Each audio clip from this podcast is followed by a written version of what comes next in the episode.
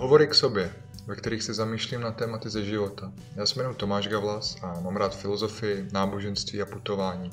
Napsal jsem knižku Karlas, Cesta člověka a nabízím druhým lidem službu doprovázených poutí. Více o knižce najdete na www.karlas.cz a na doprovázenou pouť se můžete objednat na www.putovat.cz. A teďka, už bez dalších řečí, k dnešnímu dílu. Díl první, střízlivost jako sebezkušenost. Tak ahoj, vítejte u zcela nového formátu, zcela nové série podcastů uh, Hovory k sobě. Jsem se rozhodl udělat tady tu sérii jako takový uh, nový formát. Vlastně mám už uh, na svém kanále několik formátů. Jeden jsou Eh, rozhovory, kterých je několik a možná další přibydou. Potom je to dlouhá, téměř 30 dílná série ke Karlazovi, k knižce Karla Sesa člověka, kde komentuju a interpretuju myšlenky v ní použitý v kontextu různých eh, náboženských směrů a filozofických směrů. Eh, potom jsem spustil sérii Putovat, která komentuje poutě, putování, eh, moje zkušenosti s putování, doprovázený poutě a tak dál. Eh, to je taková krátká nebo možná bude dlouhá, ale velmi nepravidelná občasná série.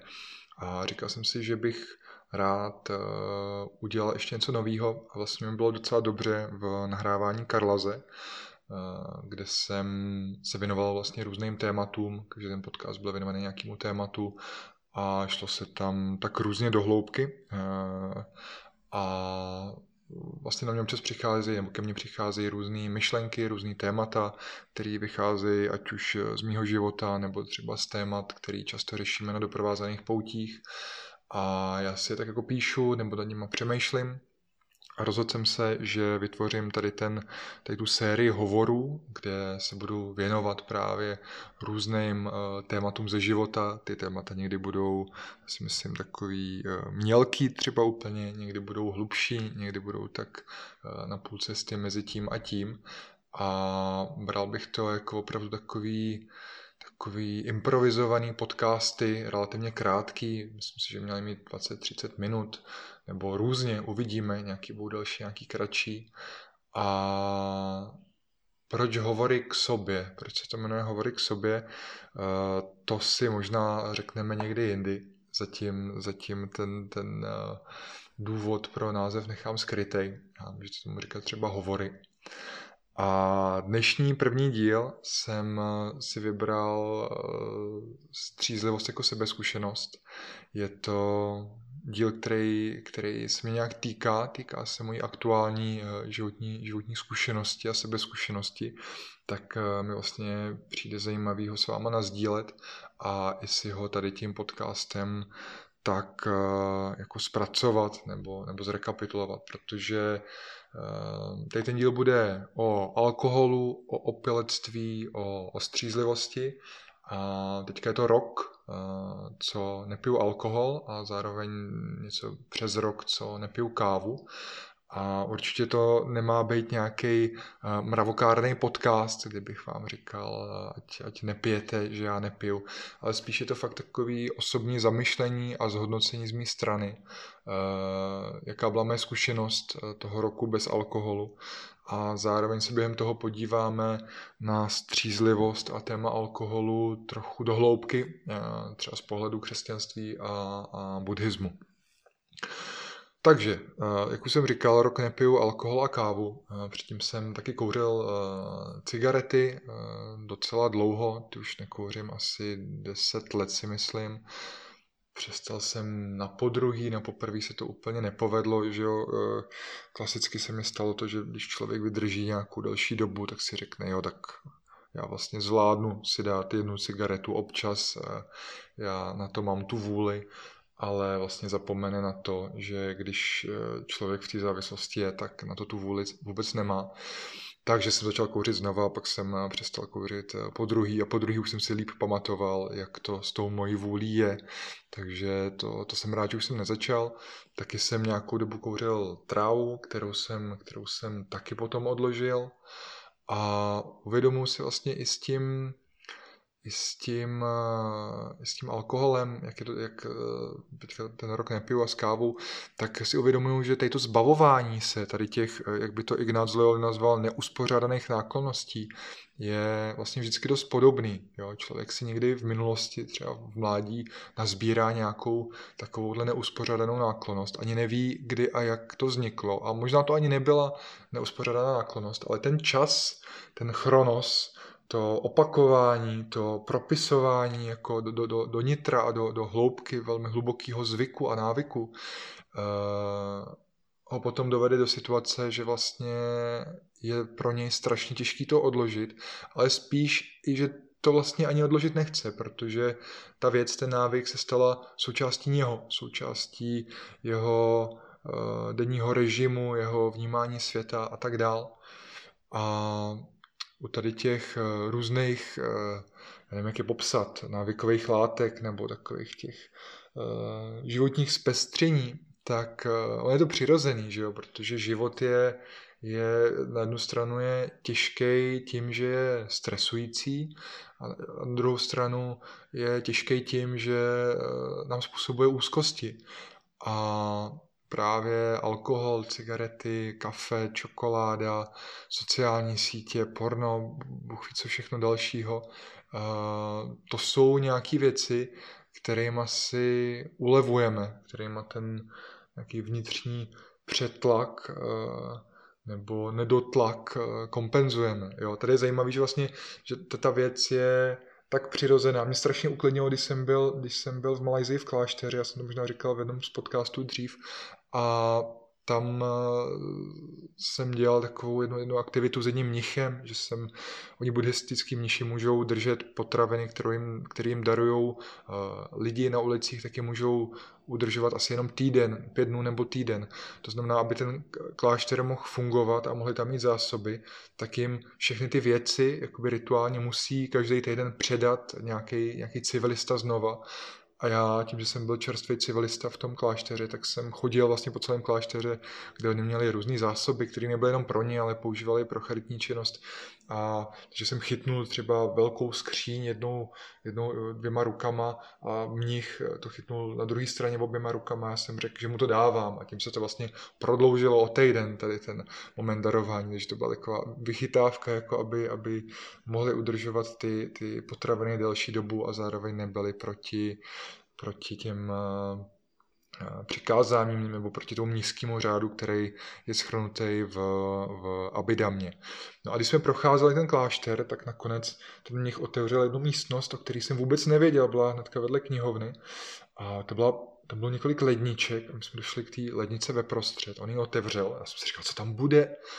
A se rozářilo takový zlatý světlo a a byla tam čokoláda. Bylo tam prostě, byly tam úplně všechny druhy čokolády, které si dokážete představit, od mléčných, hořských, s různýma příchuťma, z čili, eh, čokoládový bombony a tak dále. Vlastně jsem si uvědomil, že čokoláda je ta, ten, ten jakoby nejhorší intoxikant, který ty buddhističtí mniši můžou.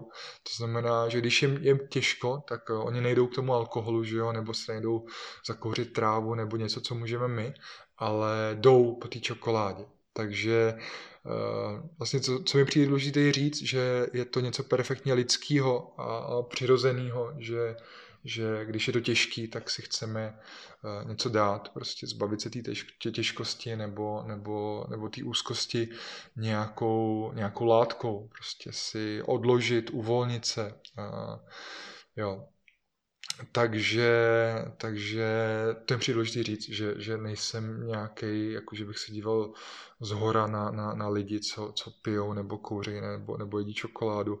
Naopak mi to přijde prostě, že to je téma jako nás všech a je to téma i, i mnichů v klášterech a je to, je to úplně jako perfektně, perfektně přirozený téma. A OK, a proč jsem se, proč jsem se já, já rozhodl nepít? To může být zajímavý, ta motivace. Já jsem vlastně jedna uh, taková životní situace mě, mě loni přivedla k tomu, že jsem prostě ze dne na den jsem si řekl, že zkusím nepít, uh, což je dost zvláštní, ale často takhle bývá, že člověk se snaží uh, přestat kouřit nějak jako plánovaně, nebo přestat plánovaně nejde to, ale pak přijde nějaký impuls a, a najednou to jde. A najednou to jde. Takže, takže tady ta situace to vyvolala. A mě vlastně v té době ještě přišlo docela zajímavý, když jsem se díval na, na svého syna Izajáše, kterýmu, kterýmu byly tehdy ještě dva roky nebo dva a půl. Uh, on je takový teďka, jo, že vlastně to dítě se ráno jako probudí, je plný energie, pořád se směje a, a vlastně nepotřebuje si ráno dávat kávu, aby, aby se nastartovalo a večer si nepotřebuje dávat eh, dvě skleničky vína nebo, nebo dvě, tři piva, aby se, aby se jako uklidnilo a šlo spát. Přišlo mi to vlastně hrozně zajímavé a tak vlastně mě, v, tom, v tom přemýšlení mě i napadlo, že když teda vyruším ty kávy, kterou já moc rád jsem pil kávu, uh, když vyruším kávu a když vyruším ten večerní jako lehký alkohol, uh, ne každodenní, ale, ale relativně častý, tak uh, bych vlastně, by se ty věci mohly vyrušit a vlastně bych je nepotřeboval, což mi přijde taky hezký, protože mám, mám rád mám rád eh, ne takový ten moderní minimalismus, ale vlastně ten minimalismus mi přijde, že vede k tomu, že, že i ten moderní asi vede k tomu, že člověk přemýšlí, co ve svém životě potřebuje a co ne a čím méně věcí má, tím, tím je samozřejmě svobodnější.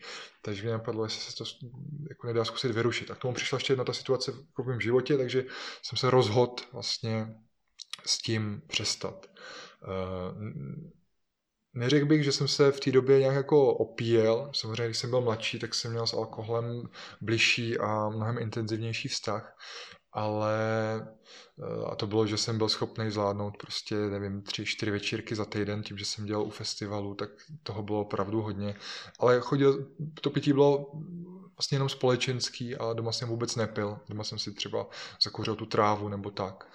Ale postupně, jak se vlastně jak se narodil Izeáš, nebo nebylo ani jim, to bylo už i předtím, že jsem, že jsem měl rád, vlastně, už jsem nerad pil, abych se opil, protože mi bylo líto eh, toho času, jak mi bylo zle vlastně a, a už mi to, jakoby, mě to moc nebavilo, ty, ty, ty, ty večírky.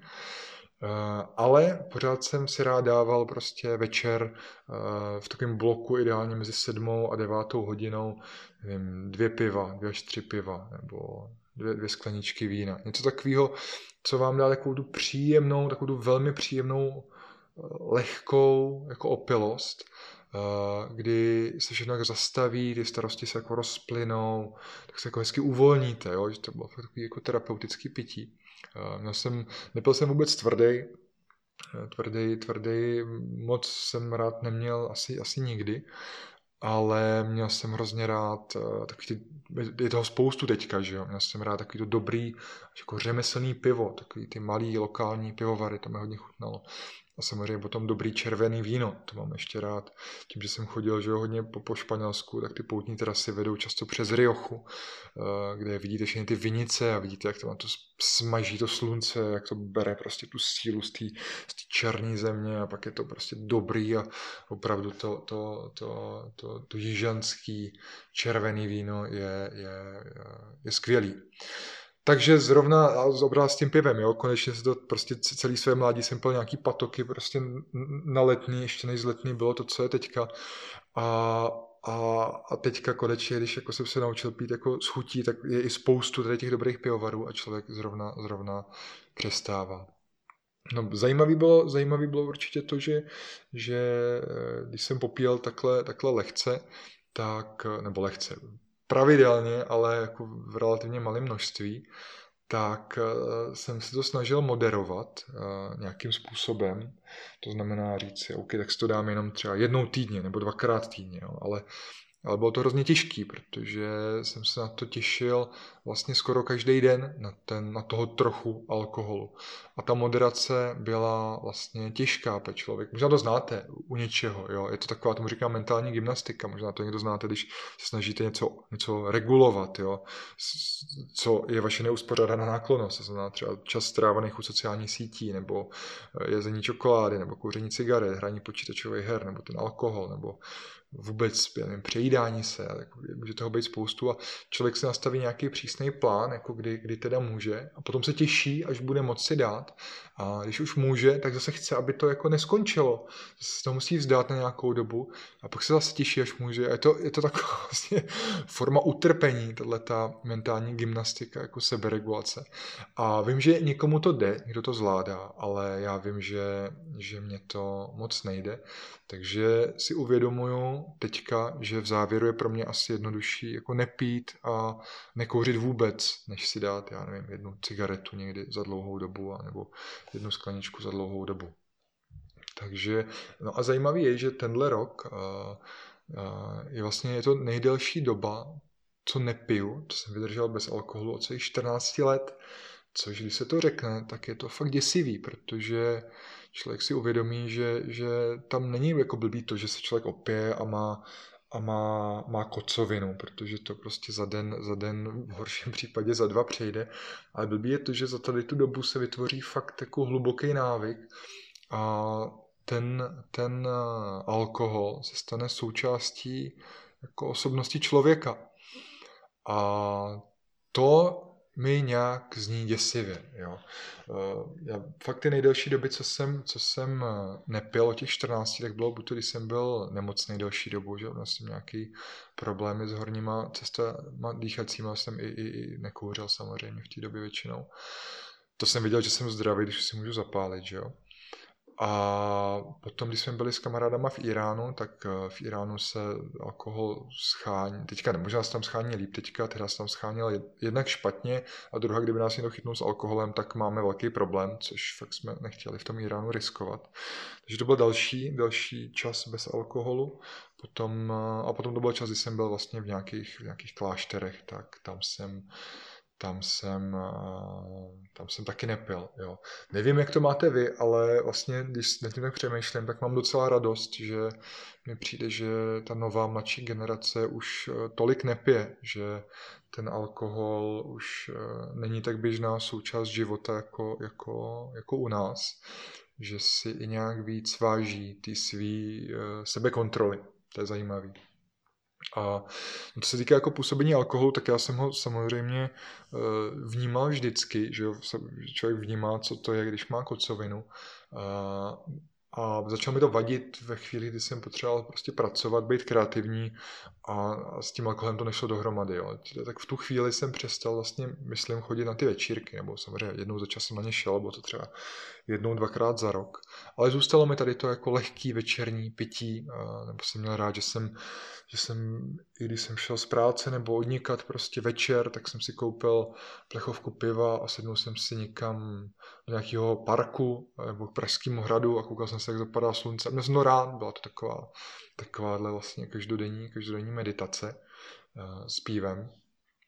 Ale potom to bylo zajímavé, to bylo poprvé, když jsem se vrátil Eh, z prvního, z prvního učení jsem meditování v Barmě eh, a meditoval jsem potom pravidelně ráno i večer eh, hodinu v Praze doma tak jsem vnímal, že když si dám třeba dvě až tři piva, což jo, já, mám, já, mám, já měřím přes dva metry a mám, vážím asi 94 kg, takže pro mě, pro mě jako dát si dvě, tři piva není, není zase tolik. Jako ne, věřím, že pro někoho to může být hodně, ale pro mě to, to bylo takový, jako, že jsem z toho, z toho nebyl nějak jako opilej. ale moc, a většinou už jsem usínal, bych řekl, jako střízlivě, jo, když jsem šel spát, že to bylo fakt, jsem to vypil za hoďku, za hoďku a půl a, a a potom už jsem se necítil jako nějak, nějak opilej, když jsem šel spát třeba o dvě hodiny později.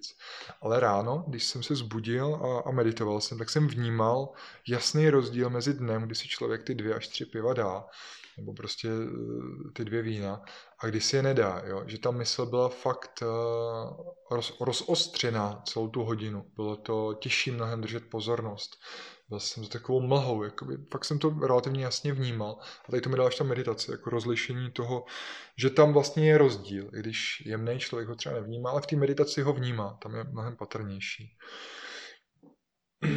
ale, no, takže, takže, takže jsem dlouhodobě jako vnímal, že ten alkohol není, není nej, jako nejlepší vlastně pro nějakou, nějakou uh, čistotu mysli, ale neměl jsem impuls to zkusit bez něj. A pak ten impuls přišel, že jsem rád, že teďka probíhá tady ten můj experiment, který nevím, jak dlouho bude trvat, jako rozhodně o sebe nemluvím jako abstinentovi, uh, jak dlouho se chystám nepít, jo. Se snažím se na to odpovědět a ta odpověď je, snažím se nepít dneska. To je jako můj cíl, že dneska nepiju a zítra nevím. Možná mě prostě zítra někdo uvidí s pivem a e, možná taky ne, ale nemám, nemám žádný jako velký plán a, a vůbec se nechci v tomhle dílu zamotávat k něčemu, že bych, že bych nepil celý život, že když mě uvidíte někde s plechovkou piva, budete, budete mi říkat, tak vidíš, a ty už si zase piješ, tak říkám rovnou, jo, to se klidně, to se klidně může stát, vůbec e, nevím, e, jak to půjde dál. Zatím to jde docela dobře. Já teda uh, piju nealko pivo, což je sranda, protože vlastně ta, ta chuť uh, piva nebo jako nápoj pivo uh, mám rád, takže piju nealko. Toho nealko člověk nevypije tolik, tak si dám občas večer jedno, občas si dám dvě. Když už mám vypít tři, tak je mi z toho fakt potom jako těžko, jsem, jsem nafouknutý a není to, není to úplně ono. Ale takhle už eh, ten rok funguju a není to nějak jako extrémně těžký. Mě v této díle vlastně jsem se chtěl zamyslet nad tím, nebo co mi i ta, ta, ta střízlivost vlastně alkohol v životě přinesl, že to je nějaká jako sebeskušenost, že je to nějaká jako duchovní zkušenost, si myslím. A jsou nějaký názory, že, jo, že každá kultura má nějaké svoje drogy. Eh, někde prostě v Jižní Americe mají ayahuasku, někdo má ganju, nějaký ty kmeny mají tu, tu, tu žábu, to bufo alvaris a někdo má prostě pivo a víno. A my tady prostě máme to pivo a víno. Jako rostou nám tady ještě, ještě lisohlávky asi, ale přijde mi, že se k nám nějak jako k těm, k těm Čechům prostě to pivo, víno nějak jako hrozně moc hodí. Jo. Eh, a ten zážitek z toho alkoholu, No to může znít jako blbě, ale on je to vlastně, on to je jako duchovní zážitek, že když se člověk opije. Potom, protože co se stane, když se člověk opije, tak uh, se jako uvolní, má všechny rád často, uh, je, nebo to se nemusí stát vždycky, ale často má, má lidi jako radši, je komunikativnější, je s nima víc spojený, jo, což to ten moment toho propojení, kdy, kdy prostě se ty lidi cítí tak spojeně. A když to vidíte ze třetí osoby, tak vidíte, že tam dva lidi žvatle nějaký úplný nesmysly, ale oni v tu chvíli se cítí spojeně, jako kdyby, jako kdyby dosáhli nějakého vysokého jako uh, mentálního stavu. A, a, a, a vypadají tak hezky. Mizej, uh, občas to může zhoršit, ale často mizej, mizej lidem v opilosti uh, úzkosti nebo deprese, cyklické myšlenky a tak dál. Člověk, když je opilej, tak je v tom se ocitá víc v tom, v tom přítomném okamžiku. Jakoby vzdaluje se těm, těm myšlenkám o budoucnosti a o minulosti a je fakt víc v té přítom, v přítomnosti. Uh, jsem říkal, je společenštější, že jo? když je mezi lidma, tak uh, mu nedělá problém se s ním bavit. Uh, ten těžký den to udělá prostě lehčí a příjemnější. Tak, takže vlastně člověk, když se, když se napije, tak uh, se spojí s nějakým duchem, že jo? je to taková duchovní zkušenost a ono se taky říká, že jo, uh, spirit, jako spiritus vlastně, že to je duch toho alkoholu. No. A je to zajímavé, ještě když jsem si hledal etymologii slova jako alkohol, uh, tak to je slovo, který používá, pochází jako z arabského jazyka a ten kořen je al-gavel, gul a gal, nebo ten ghoul, to se překládá do angličtiny jako ghoul, jako nějaký hobgoblin nebo ogr, a to je nějaký, nějaký duch takovej, ne dobrý, jaký strašidlo, jako ten gůl, to se si dokážete představit, co je gůl, takový temný duch, takový malátný.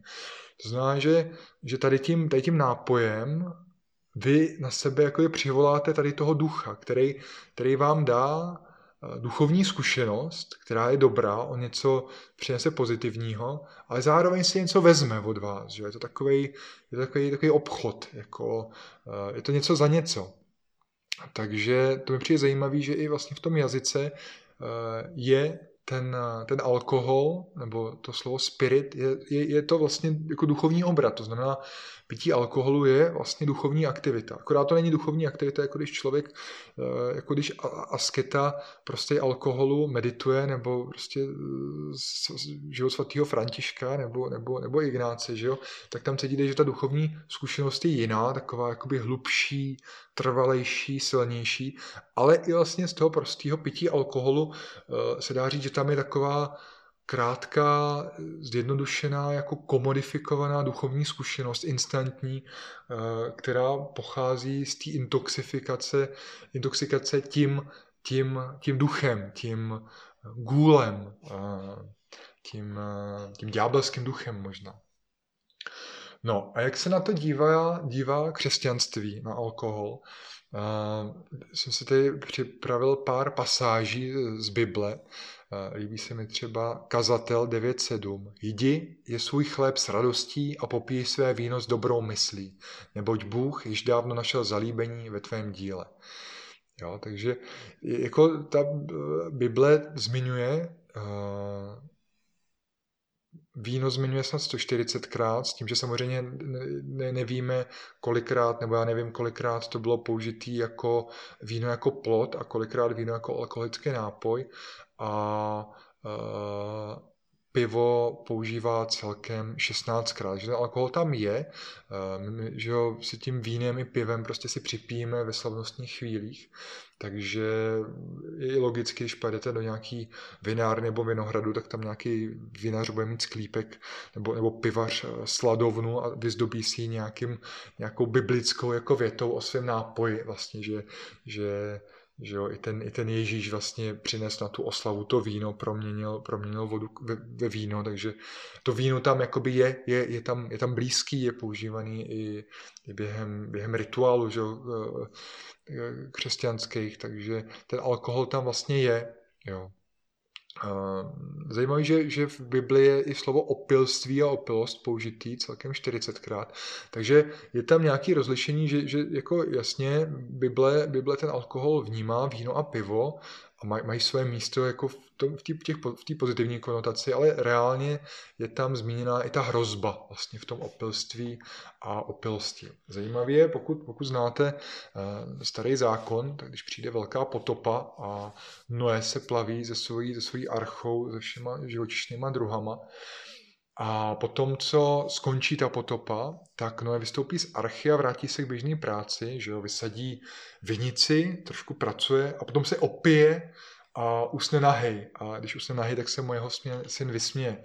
Teď to mi přijde zajímavý, že to takový, jako by ten Noé byl takový symbolický předěl od Adama, který, eh, od Adama k normálnímu životu. Že jo? Ten Adam je takový ještě velmi spojený s nebem, ale potom od té od té vlastně velké potopy jako by začínal ten normální život, normální těžký život, kdy člověk jako jo, skončí potopa a co, a prostě pracuje se na poli a večer se opijeme a spíme nahý a vysmějeme se náš syn. Takže to je přijde docela hezká, hezký jako pohled do toho, jak, jak, jak vlastně vypadá ten náš, to naše lidské soužení tady z, z nového příkladu po tom, co, co zachrání ty, ty živočišní druhy a začne takový jako nová, nová, nová fáze eh, eh, v tom, v tom biblickém vyprávění.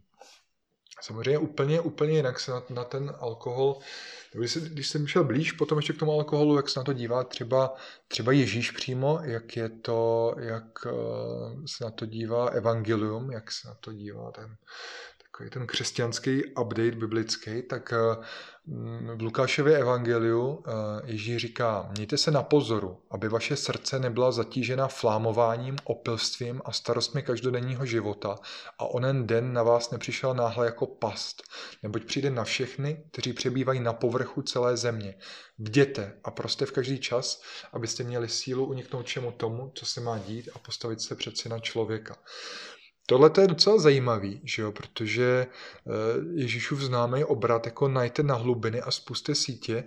Eh, jo, to je, to je nějaká výzva, kterou slyším v tom evangeliu, kterou ten Ježíš jako říká člověku, aby se věnoval té svý hloubce, aby se věnoval hloubce jako života, ale vlastně tady trošku varuje, mějte se na pozoru, aby vaše srdce nebyla zatížena, to znamená, ta srdce si myslím, že i nějaká pozornost v určitý hloubce uh, nebyla zatížená tím, že flamováním a opelstvím, Jo? A onen den na vás nepřišel nahle jako pas. To znamená, že aby člověk jenom nepil, nepil a neunikal jako před těma hlubšíma tématama, před těma důležitějšíma tématama, které před ním stojí a potom nepřišel konec života a on měl sílu uniknout všemu tomu, co se má dít a postavil se před syna člověka. Takže tady, tady eh, Ježíš varuje, jako že, že ten, ten alkohol může odvádět od té hlubiny, od si dovoluju jako teďka volně přemýšlet, jo. Jak víte, vnímejte je to jako nějaký myšlenkový hřiště. Já ne, nejsem, nejsem teolog, ani, ani biblista, ani, ani komparativní re, religionista, ale že tím, tím alkoholem a tím opilstvím se člověk zdaluje pravdě a cestě. Pravdě s velkým P a cestě s velkým C. Obzvlášť pokud je to, to opilství častý, že jo. Že věřím, že pokud se člověk opije jednou za čas lehce, tak uh, se zase vrátí do toho původního směru, ale pokud se opí často, tak ten změ, směr od té pravdy a cesty se, se, se může změnit, že jo? protože mm, to opilství, k tomu se dostaneme dál, o tom mluvil pak víc Budva, ale to opilství uh, může výst k tomu, uh, flamování opilství, že člověk uh, překračuje uh, desatero. Myslím si, že klidně jako výrazně častěji, než když, než když nepije. Uh, co je dál v, v Novém zákoně? Korinským 6.19. Určitě víte, že vaše tělo je chrám, když je duch svatý. Duch je ve vás a je dar od Boha už nejste vlastní. Jo, což je zase zajímavý, že tělo je chrám, ve kterém žije duch svatý. Jako to, je, to je vlastně, pokud jako se tím člověk zamýšlí, jako tak fakt z toho vychází, že má v rukou svěřený něco, co je neuvěřitelně vzácný a do čeho proudí uh, nějaký uh, vyšší světlo, nějaká vyšší pravda. A prostě je, je jako je blbý ničit tomu duchu, té pravdě, ten chrám, jo, protože v čem potom bude sídle, když to tělo se rozpadne. Takže to je přijde zajímavý. A vlastně to možná popisuje zase spíš ty, ty, ty fyzický, fyzický aspekty, eh, nějaký jako fyzický destrukce, když člověk to s tím alkoholem přehání. Že je zodpovědný za, za, za chrám, že, že nejsme vlastní, že jsme, my jsme vlastně eh, takým darem, ničím, jsme, jsme darováni, eh, darem od Boha, eh, jak to říká, jak to, jak to je v korinským. Potom hnedka kousek dál, korinským 10.21. Nemůžete pít kalich páně i kalich démonů. Nemůžete mít účast na stolu páně i na stolu démonů. Jo, to zase připomíná ten, ten obrat novozákonní, uh, nevím, jestli to budu parafrázovat přesně, ale dům, dům rozdělený proti sobě neobstojí. To znamená, že, že je hrozně těžký jako být tady i, a tam, jako by být, být zároveň jako uh, duchovní, hluboký člověk a zároveň být, být, být opilec. Vlastně nemůžete mít účast na stolu páně a na stolu démonů. I když si myslím, že jsou lidi, kteří, uh, jsou takovou výjimkou, co potvrzují pravidlo. Petře, myslím, že ten uh, Alan Watts, že, že měl dost velký problémy s alkoholem, že snad upil a přitom ty jeho myšlenky jsou velmi, velmi dobře artikulovaný a jako hluboký duchovní myšlenky. Je takový velmi dobrý, dobrý asi učitel nebo takový tlumočník uh, hlubokých duchovních myšlenek, jo? nebo třeba ten Khalil Gibran, co napsal Proroka, eh, to je tak jedna krásná knížka, kterou možná znáte, tak on ještě napsal knížku Ježíš syn člověka, Jesus son of man, možná jsem ji doporučoval, to je podle mě úplně nejlepší kniha, kde on popisuje Eh, vlastně evangelium nebo Ježíšův příběh z pohledu nějakých třetích osob. Jo? Popisuje, jak se nějaký chlapec eh, okolo něj jde, prostě Ježíš okolo jejich stavení, Ježíš ho požádá o vodu, on mu ji dá, nebo to popisuje, jak vnímala Ježíše Pilátova žena, tak to znamená, se velmi hluboce ponořit do toho, do, do evangelia a vnímat, vnímat uh, vnímat, eh, jak ten Ježíš vlastně mohl působit. Jo.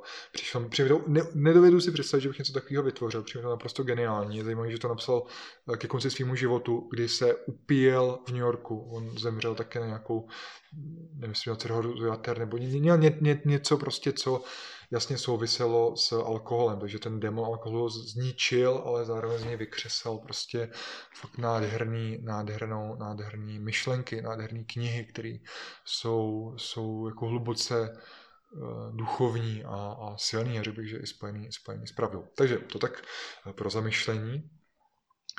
Co tady máme dál? Uh, možná Římanům 13.13. 13. Žijeme poctivě jako ve dne, ne v obžerství a opilství, ne zhýrale a nestydatě, ne ve svárech a v závisti. Tak to je takový typ, že jo, uh, asi, asi Pavlův. Uh, prostě, že to, to opilství je velký pokušení, no. Hodně se mi líbilo tohleto přísloví 23.19 až 23.21. Ty můj synu poslouchej a zmoudříš, veď své srdce touto cestou. Nebývej mezi pijany vína, mezi žrouty masa, že pijan a žrout přijdou na mizinu a dřímota je oblékne v cáry. Jo, takže eh, tady zase takový praktický varování, že Nebuď mezi pijany vína a žrouty masa. Prostě nebejt, to varuje člověka, ať není v prostředí lidí, kteří by ho ovlivnili k tomu, aby, aby se nestal jíma, že, jo? že když budu s pijanama, tak dopadnu jako pijan. Pijan a žrout přijdou na mizinu a dřímota je oblékne v cáry. Jo? To je, já, já od nich vlastně nechci to, už, už mluvím přes půl hodiny, říkal jsem to mi 20 minut, takže o tom nechci, nechci mluvit, nechci ty, ty jednotlivé části o nich jako přemýšlet tady nějak díl, abychom tady nebyli tři hodiny dneska spolu, takže jenom takhle krátce. A teďka nedávno jsem čet knížku uh, uh, taková, takového jako východního křesťanství, hesychazmu, jmenuje se Upřímná vyprávění poutníka svému duchovnímu otci. Je to hodně o modlitbě srdce. Je to, pro mě to bylo dost zajímavý vhled jako do, do té východní spirituality křesťanský, velmi zajímavý. Velmi zajímavý. A tam se často mluví o střízlivosti.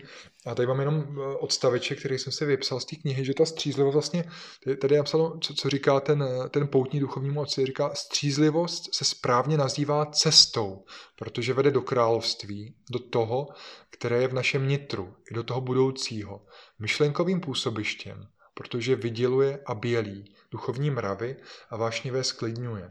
Podobá se světlému okýnku, kterým proniká Bůh a zjevuje se mysli. Tohle je úplně nádherný prostě. To je, to je přesně, přesně ono, že, že, že to je ta cesta, jak jsem o tom mluvil předtím, že střízlivost se správně nazývá cestou a že vlastně tomu jako do jistý míry věřím, i s, tým, s, i s tými zkušenosti, asi nějaký jako malinký, že je to cesta k tomu duchu svatýmu, k tomu světlu, k tomu, k tomu působení nějakého světla, který je ve vás, který když člověk je střízlivý, tak se mu to najednou přestane zahalovat v mlze nějaký věci a, a začne to, to být jako jasnější, zřejmě, zřejmější. Takže toto se mi moc líbilo. Střízlivost se správně nazývá cestou, protože vede do království, do toho, které je v našem nitru, i do toho budoucího. To mi přijde moc hezký. To moc hezky uh, upřímně uh, poutník vypověděl svému duchovnímu otci. To je prostě moc fajn. Takže, uh, abych to schrnul v tom křesťanství nebo Bible, ty biblické texty jako upřednostňují podle mě střídmý užívání alkoholu. Jo, ne, úplně ho nezatracují, má tam své místo, ale jak si podle mě doporučují, že vhodnější může být ta abstinence. Tak a když jsem eh, vlastně přemýšlel, jak to má buddhismus, jak to má Buddha s alkoholem a s pití alkoholu, tak eh, v buddhismu že je, je ten jako velmi důležitý koncept right view. Se těžko překládá do češtiny, je to takový správný pohled, správný vhled, správný nadhled. Neboli prostě vidět věci tak, jak skutečně jsou a ne tak, jak si myslím, že jsou, nebo si přeju, aby tak byly. Jo, je, to, je to jeden z velmi důležitých pilířů uh, té vznešené osmidílné stezky Budhovy. A No vlastně pokud buddhista, pokud, pokud člověk, co chce být následovníkem buddhy, buddhista nevidí věci tak, jak skutečně jsou, tak uh, on nemůže vidět ani důsledky, jaký má jeho činy. Nemůže rozlišovat, který činy vedou k jakým stavu mysli. Nemůže rozlišit, jaký činy vedou k pokoji a jaký k utrpení. Jo? A kdo nevidí věci tak, jak jsou, tak nemůže rozlišit ani správné myšlenky. Nemůže rozlišit, kterou myšlenku má přijmout a proměnit ji v ten čin a kterou má odmítnout a ten čin ji neproměnit. Nemůže rozlišit ani, ani čím by se měl v životě živit, co by měl v životě dělat, aby mu to přinášelo pokoj a ne utrpení. Jo? Nemůže ani vědět, jak má mluvit, aby to neubližovalo druhým a jemu samotnému.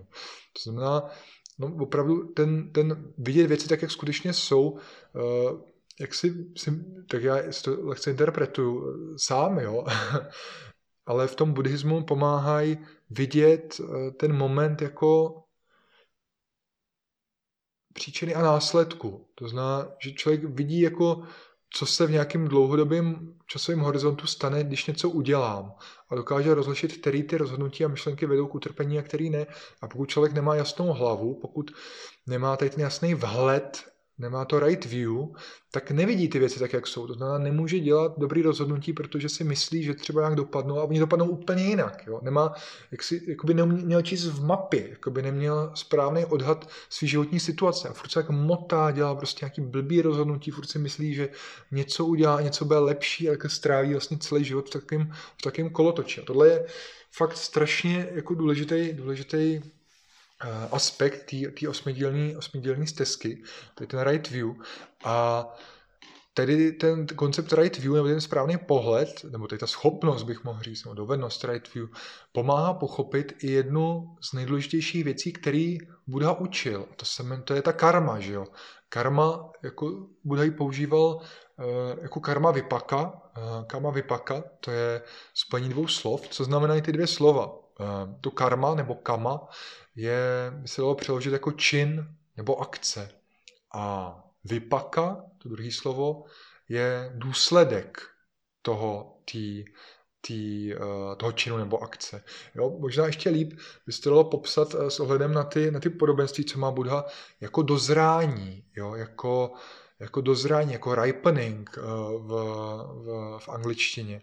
Jakoby dozrání určitý akce v nějaký ovoce. Jo. Ehm, člověk podle Budhy sklidí to, co zaseje. Jo? Vlastně jaký semínko zasadí, takový typ ovoce sklidí. A tady, ta, tady, te, tady, ten, tady ten jazyk a tady ty obraty a vlastně i velmi podobné podobenství se podobují i u Ježíše, že jo? u jeho plodů. Po, po ovoci je poznáte, jako eh, kdo co prostě zaseje, to, to, to, to sklidí. Jako to, je tam v tolika podobenstvích, je to často. A to samé je i u, u, u, u Budhy. Jo?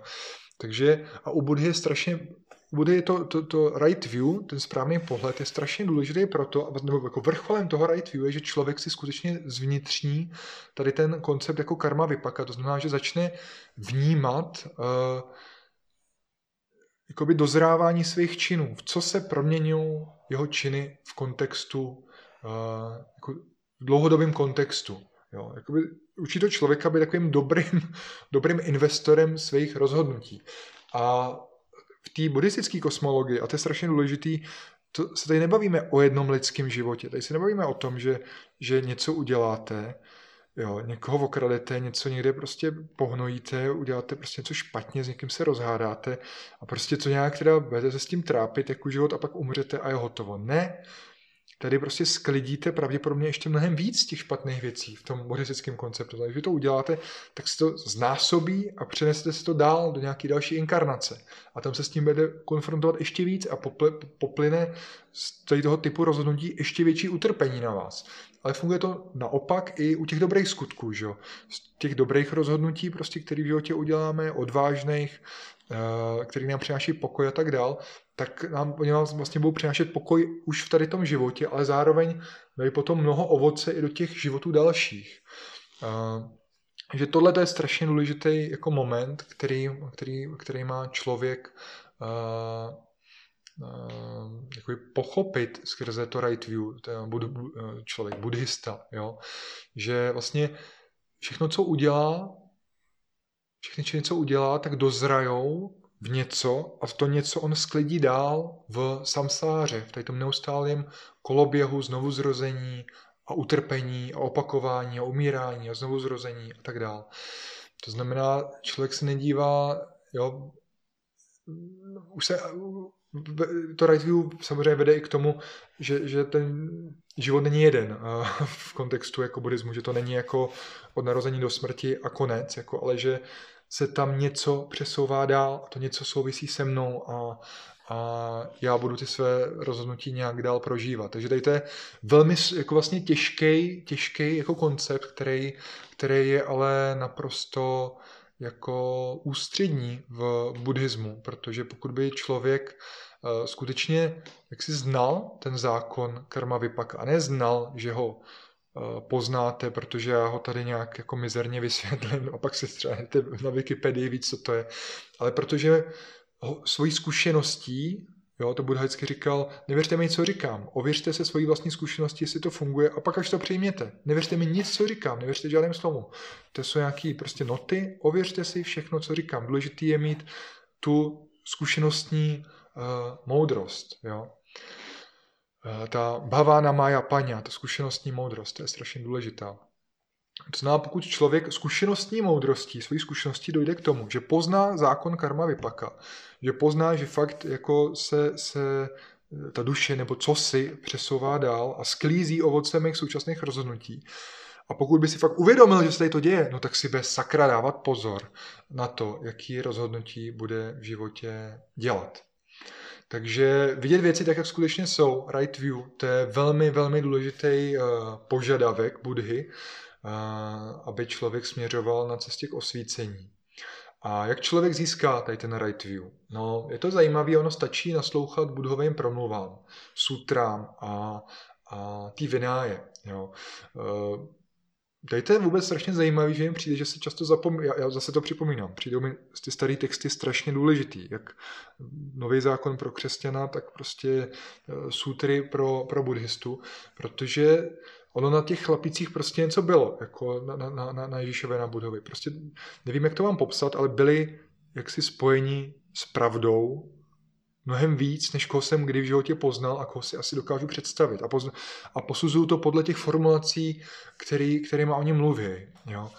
A, a je to i, že jo, je to i v, v, Bibli a je to i v, v, v těch sútrách tam popisovaný, že vlastně když, když ten Buddha mluvil, tak tisíce lidí jenom z toho, že on mluvil, se stávali arahantama nebo uh, těma sotapanama a sakadegámin, různýma těma úrovněma vlastně nějakého duchovního osvícení. A věřím, že podobně to bylo i, i s tím Ježíšem, jo? že když kázal prostě nahoře, tak fakt strhnul ty davy a těm lidem se změnil život. Oni do, jenom z toho, že, že je poslouchali, ty jasné duchovní formulace, tak uh, se jim naprosto změnil život a hodnotový systém během, během chvilky. Tak já jsem lusknul trochu, než to mohlo slyšet, ale takhle nějak si to představuju a takhle to je popisovaný v těch textech. Takže Buddha říkal, že vlastně stačí poslouchat tomu, co on říká. Stačí uh, uh, poslouchat jeho promluvám, sutrám, vlastně vináje. Uh, jo, to, co má. A je zajímavé, že Budhovi následovníci se Budhy ptali, kdo bude vlastně jejich učitel, až tam nebude Buddha. Kdo z těch mnichů, z těch arahantů, z těch věrných mnichů, co s ním byli, kdo ho nahradí v té jeho roli. A mm, Buddha jim řekl, že nikdo. On jim řekl, Vinaya will be your teacher. Vlastně to, to jeho učení bude, bude, uh, bude jejich učitel, protože té buddhistické kosmologii, tam je vlastně to budhovství, ta postava Budhy, to není, on není jeden Budha, že jo. Budhou může být, jako, když to přeženu, kdokoliv, to je nějaký stav, to je jako, to je jako prostě Kristus, jako pomazaný, že, jo? že to je nějaká, nějaký, nějaký nějaký duchovní stupeň, nějaký označení, nějaký, jako, že to je jako prorok, že jo, nebo tak, tak je ten Buddha. A těch Budhů už v historii několik, uh, několik bylo, ale já myslím, že to jsou, jsou to stovky tisíc let nebo desítky tisíc let. Jako jsou to velmi dlouhý časové rozestupy, kdy, kdy jsou v buddhismu popisovaní ty Budhové, že se objeví. To znamená, ten Buddha je tak jakoby vzácný a aby takovýhle člověk do, dozral, takováhle bytost dozrála, která dokáže takhle dobře vnímat a interpretovat pravdu pro ostatní lidi, tak je mnohem lepší používat to, na co on přišel, protože pravděpodobně se někdo další desítky tisíc let takovýhle neurodí a dívat se vlastně na jiný, který nedosáhli takového poznání a tu pravdu nevnímají tak, tak jasně jako on, tak je lepší se obracet těm starým textům. Tam to, to, je ten, to je vlastně nejblíž, jak se dá dostat k jejich původní, původní moudrosti. Samozřejmě pomůžeme, samozřejmě ty texty můžou být změněny za tu dobu a samozřejmě různé překlady jsou prostě mění, mění významy, spousty slov a ten jazyk je úplně jako něco jiného, že jo, co používal Buddha, než čím my mluvíme dneska a přeložit to, když se narodíte jako Čech a máte si číst jako anglický překlad něčeho, co je přeložený ze starých jazyků. Jako, jo, je to prostě dost těžký, ale je to nejlepší, co tady je. A Buddha i sám říkal, že on říkal, moje učení vydrží 500 let čistý a potom se začne znečišťovat. A to se vlastně děje, a to myslím se děje v křesťanství, že prostě jak jsme od toho daleko a, a tak prostě už to není tak jasný a čistý, jako to bylo tehdy, když někdo poslouchal. Ale pořád si myslím, že to je prostě um, skvělý základ a že, že vlastně, když nějak přemýšlím, že stačí jenom, jenom číst Bibli a ty Budhovy sutry furt dokola, nebo eh, pro mě asi, mě, mě mám relativně blízko k, k křesťanství a k tomu buddhismu. Pro někoho jiného možná nějaký jiný texty, ale že tam to vlastně všechno je. že tam to prostě všechno je.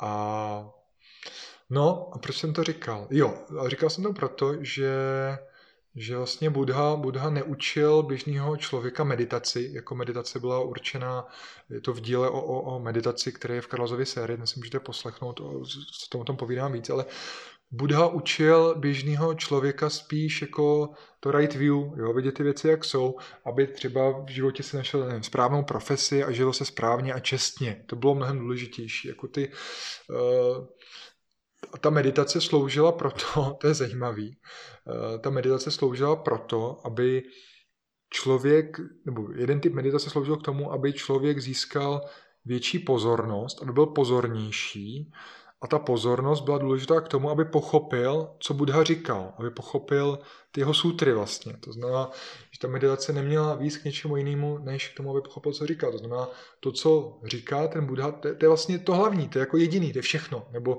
když to přeženu, tak eh, jako jo, církev je důležitá, v západním světě, že ho formovala, je prostě stojí na křesťanství, stojí na novém zákoně a na Ježíšově příběhu. Ale pro jednotlivce mi přijde, že mnohem zásadnější může být jenom si číst evangelium, jako asi k tomu potřeba nějaký interpretační rámec základní, jo? ale prostě zase se vracím k tomu, eh, k té důležitosti číst v těch starých, starých uh, textech. No a Tady samozřejmě, pokud člověk má vnímat to, co Buddha říká, jo, ty, ty, tu, eh, ty, ty jeho moudra, ty jeho podobenství, tak logicky není dobrý, když člověk jako má mysl eh, zamotanou alkoholem, je nějak eh, intoxikovaný nějakýma jinýma drogama, prostě nemá čistou mysl, není pozorný a tím pádem je pro něj těžký pochopit vina, je těžký pro něj pochopit, co Buddha říká. A to, co Buddha říká, pro něj jde jedním uchem dovnitř, druhým ven, prostě tomu nerozumí. Přijde mu to jako blbost. Je to mimo jeho interpretační rámec, protože, protože se to nedokáže soustředit, protože má tu mysl moc jako roz, rozladěnou, rozházenou, nejasnou. A tím pádem, když nemůže pochopit ty Budhovy promluvy, tak těžko potom uvidí věci tak, jak skutečně jsou. Jo. Takže tohle je zajímavé, doufám, že to dává smysl, jak to tady povídám. A, a vlastně pátý Budhovo přikázání člověku říká, ať abstinuje a vzdá se všech tady těch intoxikantů, protože způsobují mlhu v mysli. Jo. No, porušování eh, tady toho příkazu je, je podle Budhy hodně závažný, protože jednak eh, nemůže že jo, rozumět tomu, co Budha říká, druhá to člověka může dovít k šílenství a zároveň to vede k tomu, že když je člověk opilej, tak to vede ke ztrátě sebekontroly a klenosti, což už je i v té v Bibli. Že? A tohle to vede k porušení dalších uh, budových přikázání, požitkářství, nevěře, krádežím, vražení a pomlouvání. No a pokud člověk Eh, má zkušenost a věří vnitřně v něco, jako je karma, karma vypaka, nebo když se přežijou poslední soud, no tak přece se chce vyhnout eh, věcem, jako je prostě nevěra, požitkářství, přehnaný krádeže, lenost, vraždění, pomluvy, protože za tady ty věci sklidí něco špatného. Jako to zná, že poslední soud bude špatný a, a případně další jako znovuzrození v samsáře taky nebude dobrý. To znamená, ten, ten, ten alkohol může být taková brána jako do pekel vlastně. Eh, jo, že spustí, že, že on samotný že člověk jako, že není špatný, ale uvolní tu sebekontrolu, to ovládání k tomu, aby člověk dělal věci, které by normálně jinak nedělal. Jo. A jak víte, já, já neříkám, já nepřestal jsem pít kvůli tomu, abych měl dobrý příští znovuzrození, anebo abych nešel do pekla, ale přijde mi zajímavý se prostě podívat na to, co o tom říkají ty starý, starý texty a, a věřím, že na tom, na tom něco je, že, že vlastně vidím u sebe, jak ten, jak ten alkohol i, i v té v v malé dávce dokáže tak jako za, zamlžovat, zamlžovat tu mysl. Zajímavé, že v tom buddhismu, že z jedné studie, eh, kterou dělali mezi buddhistickými mnichama, tak zjistili, že tady to pátý přikázání je podle, podle buddhistických mnichů, podle poloviny dotazovaných buddhistických mnichů je to nejzávažnější, jo, když, ho, když ho poruší, tady to pátý přikázání. Takže to tak nakonec. Takže už zase mluvím 55 minut, takže tohleto buddhismu, eh, o islámu, eh, toho moc nevím, já toho teda moc nevím ani o buddhismu a o křesťanství, jo, ale o islámu toho fakt vím strašně málo, ale tam je to jednoduchý, tam je prostě alkohol naprostý tabu, že jo. Tam alkohol je, je, tam je halal a haram, že jo, jako halal věci, co se můžou, haram, haram věci, které jsou škodlivé a zakázané, alkohol je prostě haram, tečka. Uh, takže takže tak bych, to, bych uzavřel tady to, tady to al, al, alkoholové okýnko jako, uh, jako téma náboženství. Uh, a přišel bych teďka ještě nakonec vlastně k nějakým bodům, to jsem si tak vlastně tady napsal, jen tak pro zajímavost. Vlastně moje zkušenost za ten rok nepití alkoholu. Jo. Takže první je, že, že občas mi ten alkohol samozřejmě chybí, ale nechybí mi tolik, jak bych čekal. To je fakt jako zajímavý, jo? Že, že člověk se na to prostě zvykne a prostě to nepotřebuje. A, a nemluvím o tom alkoholu, ale i o kávě, protože káva byla, já jsem se na to těšil, jo? byl to fakt návěs, si těšil na tu kávu, co jsem si dával prostě dvě hodiny po probuzení a čas jsem se i na kávu, co jsem si dával ve tři odpoledne a pak jsem se těšil prostě na tu skleničku vína nebo pivo, prostě co jsem si dal večer v těch sedm. A, a tak mi jako strukturovali ten den, ty nápoje bych řekl dobře. A teďka tam nejsou a, a, a prostě zvyknu, zvyknul jsem si na to. Zvyknul jsem si na to relativně dobře. Piju meltu, uh, piju nějaký ovocný čaj, večer si dáme alkopivo a je to vlastně úplně v pohodě. Takže to bylo překvapivý, že, že mi to tolik nechybí. Že mi to tolik nechybí, jako jsem si myslel. Jako mi to jako do člověku chybí, když je fakt v tom a dělá tu mentální gymnastiku. Tak vlastně, když si dva dny dá, tři dny nedá, dva dny dá, tak to může být jako nějak těžší, uh, těžší nepít, uh, člověku to chybí vlastně víc, než když už od toho má nějaký větší odstup. Takže to je fajn a to je i, i možná motivace pro, pro, pro někoho, kdo by chtěl zkusit tenhle ten experiment a bojí se, že by mu to moc chybělo. Tak občas si vzpomenete, že, že, že, že, že, vám to, že vám to chybí, jako, nebo že byste si dali to dobrý červený víno, nebo prostě to řemeslný pivo po sauně třeba, nebo po nějakým velkým vejšlapu, nebo s kamarádama si sednete a večer u ohně a taky byste si dali to pivo, ale prostě spoustu dalších věcí, taky byste, by člověk třeba chtěl být mladší, nebo by chtěl něco, něco jiného, tak to se taky občas vzpomenete, jako, ale taky prostě se to nemusí stát, že jo, tak stejně je to s tím alkoholem, prostě si ho, si ho nedám, jako, no, jde to, nebo dneska si ho nedám, zkouším se ho dneska nedat a zatím to jde. Uh, zvláštní je vnímání samozřejmě společenských akcí, kde, kde si uvědomuju až teďka, jak moc uh, tady prostě v Čechách asi nebo i v Evropě, možná na celém světě západním, na těch společenských akcích pije, jak moc je to vlastně běžná součást, jak moc uh, tam lidi přicházejí vlastně jak velmi rychle po, po se zbavují nějakého takového toho společenského studu a, a otevírají se a mají ten jako duchovní zážitek sdílící jako v té opilosti a pak občas až pijou, se jim jako úplně rozpadají osobnosti. Ale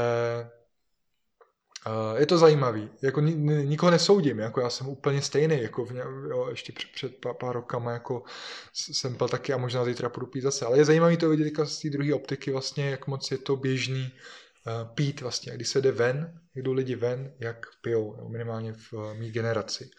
Jak jsem říkal, věřím, že ta mladší generace už to má, už to má lepší, že už, nebo lepší, co je lepší, co je horší. Pijou míň prostě, mají zase nějaké své jiné věci. Uh, zajímavý je, že, že, mám, že, že je takový zvláštní pro mě vysvětlovat, uh, že nepiju, protože já se neoznačuji jako abstinenta, vlastně není to moje identita, že jsem abstinent a že bych to někomu jako rozmlouval. Takže se lidi ptají, jako proč nepiju a já nemám vlastně žádný jako silný důvod, proč nepiju.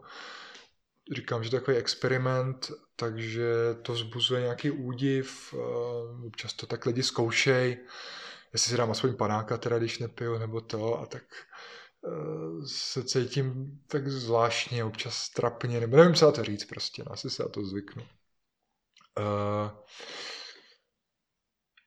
Zajímavé je, že se fakt srovnala relativně dobře úroveň energie v průběhu dne, že jak jsem vysadil ty kávy, tak, uh, tak uh, první dva týdny mi bylo fakt divně, byl jsem, byl jsem protivný, bola mě hlava, měl jsem rozhozený spaní, ale pak se to nějak jako srovnalo a a vůbec jsem nemusel pracovat jako ty dopoledne, ty, ty první týdny. Vůbec jako bych, ne, jako bych nenaskočil ráno. Bylo to fakt strašně zvláštní.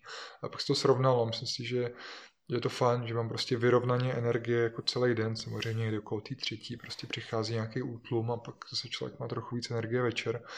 Ale to je, to je, to je zajímavý. To znamená, že, ty, že, ta, že ta energie je v rovnováze, což hodnotím jako velký, velký plus. Jo, protože že ono se, ta káva není, že by člověku dodávala, dodávala energii, tak jsme ta knížka. Caffeine Blues, to je o, o kofeinu, jsem jí taky čet, abych tam jsou schrnutí různých výzkumů, ta knížka je trošku účelová, ale jako zajímavá. A eh, ten kofein vlastně nefunguje tak, že by vám dodával nějakou extra energii, že by v něm byla nějaká energie, ale že, že vy vyčerpáte tu energii, co máte že on prostě zalepí ty, ty receptory únavy na nějakou dobu a vy tu únavu prostě necítíte, ale to neznamená, že by tam ta únava nebyla nebo neprobíhala na nějakým, nějaký hlubší úrovni jako v, v tom těle. Takže, takže tak, uh, to je fajn. Uh, nebudím se v noci na čurání, to souvisí s pivem. Když si dávám to na alkohol, tak se teda vzbudím na čurání ale mnohem míň, mnohem míň, jako bez piva je to prostě super. Přes den, když piju kafe, tak nechodím čůrat potom každou hodinu prostě, potom co si dám kafe. Eh, to samé, že občas si člověk dá kafe a jde hnedka kadit, tak to, to, to, to taky se zlepšilo. Myslím si, že jsem, že jsem klidnější, že se mi snížila nějaká jako uh, general anxiety level, jako ten level nějaký úzkostnosti se snížil, což vnímám taky fajn, že to je dobrý, že, že to je nějaký krok k větší, k větší rezilienci uh, psychický, to mi přijde super. Hmm, hodně důležitý spánek si myslím, že se mi zlepšil, i když se spánkem pořád, pořád bojuju, tak celkově uh, ten spánek je kvalitnější. Nespím díl, spím relativně krátce, bohužel teda, ale budím se jako vyspaný, budím se s pocitem odpočinku. To je fajn. Jo. Občas mi dá chybí u práce opravdu ten, ten stav, jako když si člověk dá kafe a potom jede a pracuje jako velmi intenzivně, tak, eh, tak to teďka nemám. To teďka nemám, tady ten stav. Ale vlastně je srandovní, že občas to vidím, že lidi, když si dají kafe, tak pak jsou takový, že pracují a něco řeší a takhle. Vlastně přijde s ostupem takový divný, až jako, že to vnímám, že to vlastně vnímám v nich, že z nich mluví kofein, jakože jinak, jinak by nebyly takhle hr do té práce, kdyby z nich nemluvil kofein třeba. Že by si to tak jako naplánovali vyrovnanějc. No. Pro mě fyzický velký plus je, že mě různě bolely uh, svaly, často jsem si někde něco skřípnul, jak jsem vysoký prostě a tak. A nebo jsem šel cvičit, tak se mi něco někde v zádech prostě zablokovalo a tak. Tohleto se výrazně uvolnilo. Jo, to je fakt zajímavý. Eh, přemýšlel jsem, čím to je, jestli tím alkoholem nebo kávou. Vyšlo mi z toho, že to je spíš tou kávou, že eh, káva zabraňuje jednak střebávání železa, magnézia a vápníku, to kafe blokuje. Což prostě nepomáhá, když, když člověk má, má nějaký, nějaký nějakou křeč nebo nějaký, nějaký blok prostě v zádech svalový ale zároveň ta káva produkuje, že jo, ve vás aktivuje vždycky boj útěk, boj útěk, boj útěk. Prostě se dáte kafe, to je, že vyprodukuje prostě stresové hormony a když je člověk ve stresu, že jo, tak je vlastně stažený. A teďka zase to kafe jedno, dvě nic neudělá, ale když člověk pije kafe prostě 10, 15, 20 let a ještě záleží, jakou má prostě eh, jako přirozenou uh, citlivost vůči kofeinu, tak se to může, věřím, propsat jako až do toho fyzického stavu, jo? že v tom ten člověk je pak sevřený a je v něm nějaké jako napětí a stažení a tak. Takže uh, myslím, že jsem se bez kávy o tady toho uvolnil, jo? že se tady to jakoby uvolnilo, že se mi uvolnilo, uvolnilo uh, to tělo a, sepětí v těch zádech, nebo že když, když jdu cvičit, si myslím, tak mě pak nejsem tak dlouho jako roz, rozlámaný. Hmm, to je subjektivní, to může být něčím jiným, takže to nevím. Ale tohleto, tohleto je fajn. Myslím si, že taky a to je taková, to, to, asi ta hlavní věc, který se dostáváme, že to je, nevím, jak to přesně popsat, ale je to něco, jako bych jasněji přemýšlel, fakt, uh, jako bych jasněji přemýšlel jako o životě. jako o té eh, karma vypaka, eh, pří, příčina následek, že ty věci nějak jako najednou víc vidím, víc vnímám. Může to být asi tím, že, že letos hodně chodím na doprovázený pouti a vnímám vlastně všechny ty vaše, vaše lidský, nebo ne vaše, ba, lidský příběhy, který slyším a, a, a fakt je vnímám. A fakt je vnímám a nějak se u mě, do mě ukládají. A tenhle ten stav ještě jako že nejsem za, za, zakalený eh, šamanským nápojem kávou ani, ani eh, spiritem, spiritem alkoholu, tak, tak eh, mi umožňuje takový lepší vhled, bych řekl, do, do, do té životní kauzality. A co je asi nejzajímavější, je, je vlastně práce s emocema, že myslím, že si člověk dává ten alkohol na to, aby vlastně nějak vyvolal příjemné emoce a skryl jako ne, ty nepříjemné emoce, že jo. Že to je nějaký odkládání emocí, nějaký emoční bypassing a když tam ten alkohol vlastně není a vám je těžko, tak s tím těžko člověk jako musí být. A neříkám, že někomu se nemůže stát, že se dá ten alkohol a ještě hůř, jo, to se samozřejmě může stát. Ale je to vlastně zajímavé, že člověk nemá tu berličku, jo? že když je fakt blbej den, blbých několik dnů, nebo psychický vypětí a pak, pak jako za hodně se teda opít, oslavit to a nebo to tam není, tak to člověk jako musí nějak prožít komplexně, komplexně ty emoce, nějaké strávit prostě bez, bez čehokoliv dalšího, jakýkoliv prostě nepříjemnosti musí nějak jako prožít sám se sebou uh, a přijmout je.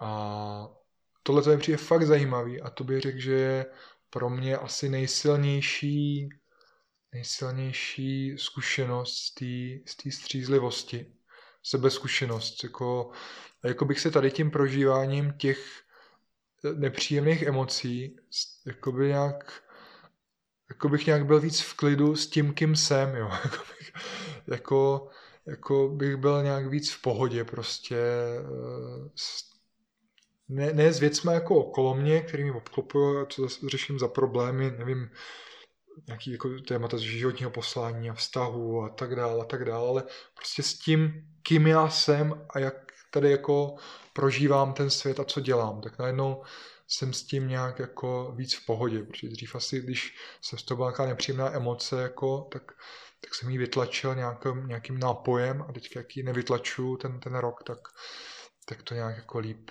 líp přijímám to, kým jsem.